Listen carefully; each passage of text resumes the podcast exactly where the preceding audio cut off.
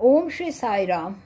प्रशांति संदेश के ज्ञान के साई मोती सत्र में आपका स्वागत है। प्राध्यापक अनिल कुमार के अंग्रेज़ी भाषा के इस 38 डी सत्र का शीर्षक है, लॉस्ट द रिंग अर्थात मुद्रिका खो गई। इसकी हिंदी में प्रस्तुति करते हुए, ओम श्री साई राम। प्रशांति संदेश के ज्ञान के साई मोती सत्र में आपका स्वागत है। स्वामी का कथन है कि मैं प्रत्येक के हृदय में निवास करता हूँ, परंतु कुछ इसकी भिज्ञा नहीं करते। स्वामी इसके कारण का उल्लेख भी करते हैं। तथ्य है कि ईश्वर का प्रतिरूप तुम्हारे हृदय में है।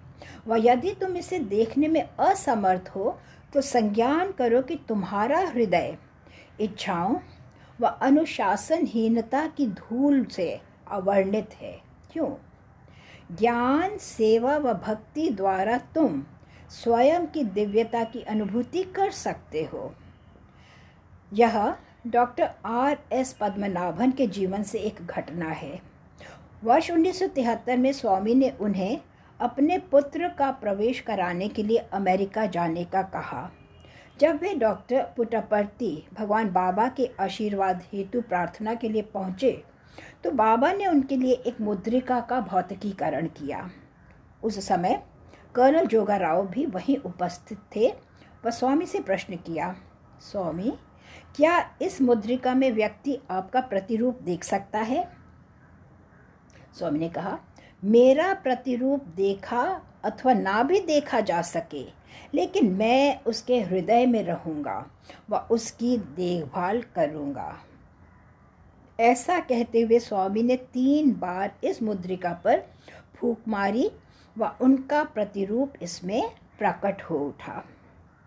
भगवान का आशीर्वाद ले डॉक्टर पद्मनाभन ने प्रस्थान किया। सर्वप्रथम उन्होंने बॉन, जर्मनी में अवतरण किया व वहाँ का एक दंत चिकित्सा अस्पताल देखने गए। बॉन से उन्हें उन्हें आगामी उड़ान भरने के लिए डसलडॉफ नामक स्थान तक यात्रा करनी थी। जब वह बॉन विमानतल पर पहुँचे तो उन्हें सूचित किया गया कि डसलडॉफ तक उनकी उड़ान स्थगित हो गई थी। वह उलझन में पड़ गए कि क्या किया जाए, क्योंकि डसलडॉफ से उन्हें एम्स्टरडैम जाना था। उनकी सहायता के लिए दो साई भक्त वहाँ एम्स्टरडैम में उनकी प्रतीक्षा कर रहे थे। उसी समय एक विमानतल अधिकारी उनके पास आया। व कहा, डसलडॉफ, यहाँ से केवल सौ मील की दूरी पर है। यदि तुम एक टैक्सी ले लो तो तुम अपनी आगामी उड़ान के लिए समय रहते पहुँच सकते हो। ऐसा कहते हुए उस अधिकारी ने एक टैक्सी बुलाई।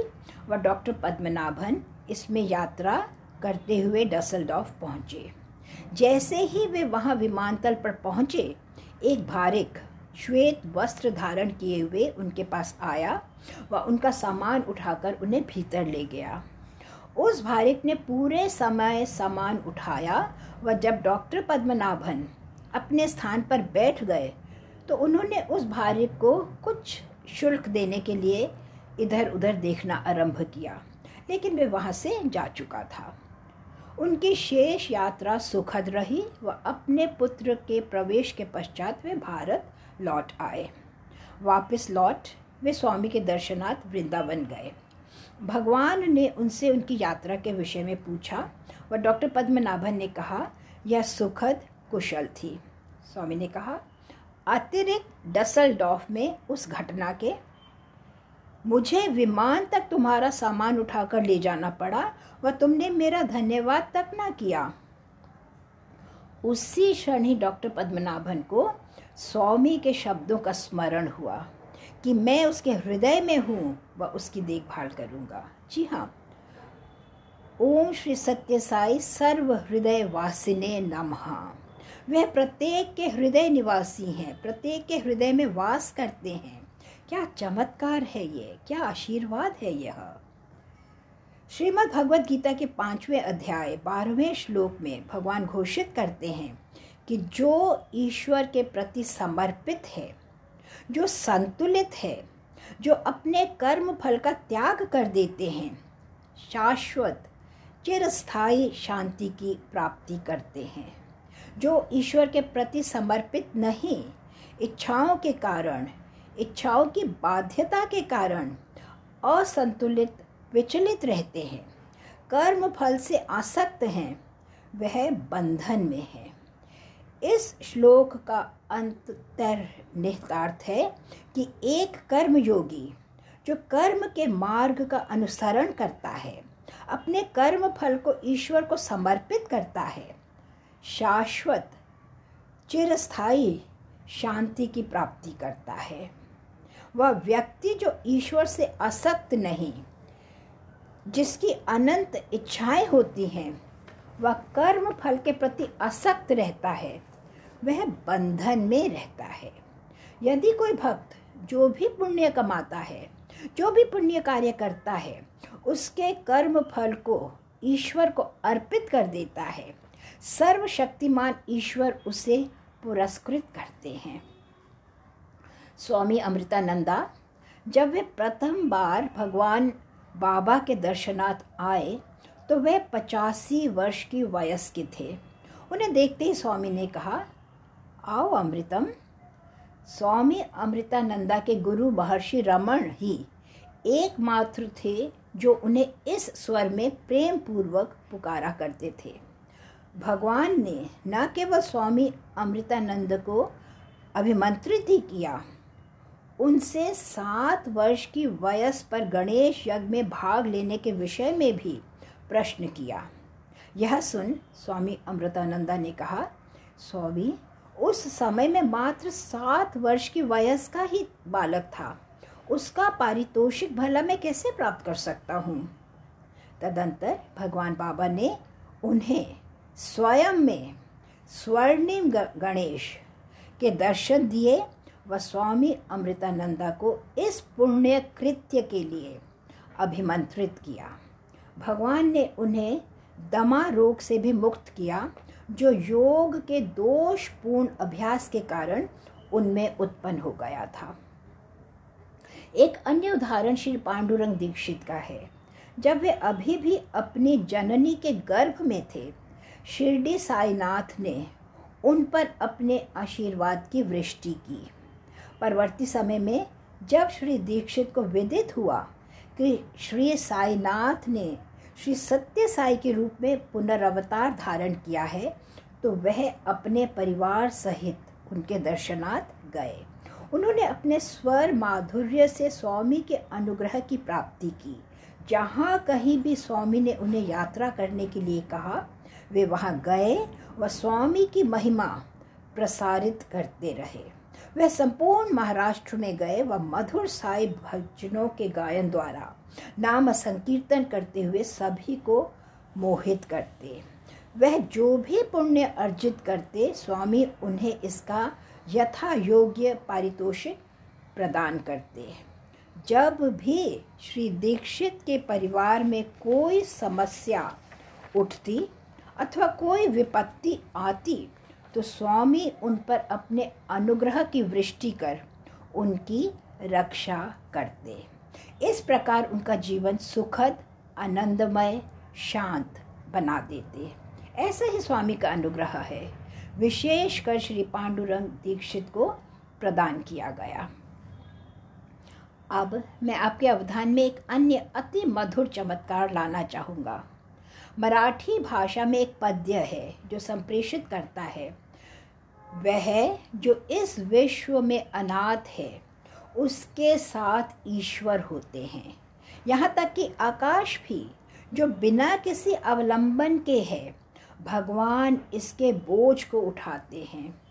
इस पद्य में व्यक्त यह भावना इतनी सत्य है। ईश्वर प्रत्येक का अवलंबन है, प्रत्येक का। वह उन सभी को सहारा देते हैं जो भी उनकी शरण में उनके आश्रय में जाता है। सर्वाधिक प्रबुद्ध उदाहरण भगवान श्री कृष्ण हैं, जिन्होंने गोकुलम की इंद्र देवता के प्रकोप के कारण मूसलाधार वर्षा से रक्षा हेतु गोवर्धन पर्वत को उठाया। जब गोकुलम के गोपी गोपाल अपनी व अपने मवेशियों की रक्षा प्रार्थना हेतु श्री कृष्ण की शरण में आए तो उन्होंने गोवर्धन पर्वत को अपनी बाई कनिष्ठ उंगली के शिखर पर उठा लिया व उन सभी की इस घोर विपत्ति से रक्षा की। वास्तव में वह इसका कोई श्रेय भी न लेना चाहते थे। अतः श्री कृष्ण ने सभी को अपनी लाठियों द्वारा पर्वत को उठाए रखने के लिए कहा। जब ईश्वर एक भक्त को अवलंबन देते हैं तो वह कदापि इसका श्रेय नहीं लेते। पूरे विश्व में इतने अधिक भक्त हैं जो आज केवल श्री सत्य साई के अवलंबन के कारण एक सुखद, संतुष्ट जीवन व्यतीत कर रहे हैं। यह एक दृष्टांत है जो इस तथ्य का समर्थन करता है। वर्ष 1966 में दो संतान सहित एक दंपति मुंबई में निवास कर रहे थे। उनका जीवन कठिनाइयों से भरपूर था। पत्नी एक धर्मपरायण परिवार से थी, लेकिन विवाहोपरांत उसके लिए जीवन परिवर्तित ही हो गया था। उसे एक अत्यधिक कठिन जीवन का सामना करना पड़ा। यद्यपि उसके पति की पर्याप्त धन अर्जित कर रहा था, पूर्ण आय उसके सहोदर भाई बहनों पर ही व्यय कर दी जाती व उनके पास कोई बचत ना रह जाती। उनके इन कष्टों में योगदान देते हुए, उसके पति की ग्रीवा में एक रसौली विकसित होने लगी व अल्प समय में ही शीघ्रता से वृद्धि करने लगी। वह एक फोड़े में परिवर्तित हो गई। जब उन्होंने इसे चिकित्सक को दिखाया तो उसे इसका कर्क रोग होने की शंका हुई। उसने इस महिला को उस पर स्पिरिट लगाकर इसे स्वच्छ करने के लिए कहा। लेकिन यह रसोली फूट पड़ी व उसमें से स्राव होने लगा। इसे सर्वोत्तम उपचार मान उसकी पत्नी ने शिरडी साई की विभूति घाव पर लगाई। लेकिन तनाव के कारण पति का स्वास्थ्य शीघ्रता से अवनत होने लगा। व अब उसे हृदयाघात की समस्या उठ खड़ी हुई। इस दौरान किसी ने उसकी पत्नी को सूचित किया कि शिरडी साईनाथ ने श्री सत्य साई के रूप में पुनर्अवतार धारण किया है। व आंध्र प्रदेश के पुटपर्ती में निवास कर रहे हैं। पत्नी ने पति को वहाँ चलने के लिए किसी प्रकार सम्मत कराया। अंततः वह सहमत हुआ। व दंपनी, दंपति ने पुटपर्ती के लिए प्रस्थान किया। उनके वहाँ पहुँचने के दो दिवस पश्चात स्वामी ने उन्हें साक्षात्कार हेतु आमंत्रित किया। साक्षात्कार में स्वामी ने उस व्यक्ति को अपनी कमीज व बनियान उतारने के लिए कहा। भगवान बाबा ने विभूति का भौतिकीकरण करते हुए अपने एक हस्त से यह विभूति उसके वक्षस्थल पर लगाई व दूसरे हस्त से ग्रीवा की रसौली पर।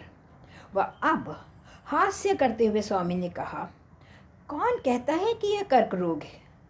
कौन कहता है कि यह हृदयाघात है? तुम पूर्णतया स्वस्थ, कुशल हो। जिस क्षण उस दंपति ने इन शब्दों का श्रवण किया, वह भाव विभोर हो अश्रुओं में डूब गए। मुंबई लौट वे अपने चिकित्सक के पास गए। इसे देख कि रोगी पूर्णतया रोग मुक्त हो गया था। वह अत्यधिक आश्चर्यचकित था। इतना विस्मयकारी रोग हरण था यह। इसके पश्चात वह दंपति प्रतिवर्ष न्यूनतम एक बार तो पुटपर्ती निश्चय ही जाया करते थे। लेकिन उनकी आर्थिक परिस्थिति अभी भी स्थिर न थी। एक वर्ष पुटपर्ती की यात्रा हेतु उनके पास कोई पर्याप्त धनराशि न थी। अनायास उनके मन में विचार उठा। उन्होंने घर पर रखे हुए सभी पुराने समाचार पत्रों को बेचने का निर्णय किया, जो कि दो वर्ष से संग्रहित हो रहे थे। वह इस प्रकार दो वापसी की टिकटें खरीदने हेतु वह पर्याप्त धनराशि प्राप्त कर सके। वह स्वामी के दर्शनार्थ पहुँचे। व, इस बार भी स्वामी ने उन्हें एक साक्षात्कार द्वारा आशीर्वाद दिया। जब स्वामी उन्हें कुछ निर्देश दे रहे थे तो सहसा स्वामी ने अपना दायां हस्त ऊपर उठाया। एक क्षण के लिए उंगलियाँ फैलाकर फिर मुट्ठी बंद कर ली। जब उन्होंने अपनी मुट्ठी खोली तो इसमें उनका एक छाया चित्र प्रकट हुआ। उस पति को यह छाया चित्र देते हुए स्वामी ने कहा, सदैव इस छाया चित्र को अपनी जेब में रखा करो। इसे कदापि अपने देह से विलग मत करना। तदंतर उसकी पत्नी की ओर उन्मुख होते हुए स्वामी ने कहा, तुम्हारा परिवार एक धर्म परायण परिवार है। हाँ एक धर्म परायण परिवार। तुम स्वभाव से ही विनम्र व धैर्यवान हो। मैं तुमसे अति प्रसन्न हूँ। मैं तुम्हें अखंड सौभाग्य का आशीर्वाद दे रहा हूँ। एक हिंदू विवाहित महिला के लिए यह सर्वोत्तम वरदान होता है। इसका तात्पर्य है कि उसके पति का अति दीर्घ जीवन होगा। स्वामी के आशीर्वाद व अनुग्रह के प्रापक बनने के पश्चात वह दंपति मुंबई लौट गए व अपनी नियमित जीवनचर्या में व्यस्त हो गए।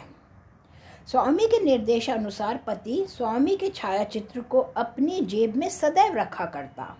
एक दिन वह एक गंभीर दुर्घटना में ग्रस्त हो उठा।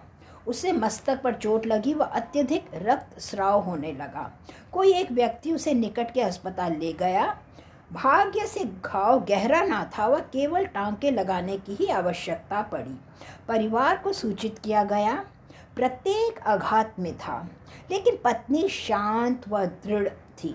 शांतिपूर्वक उसने अपने पति के मस्तक पर विभूति लगाई। मानसिक रूप से वह केवल स्वामी के शब्दों का ही स्मरण कर रही थी। अखंड सौभाग्य।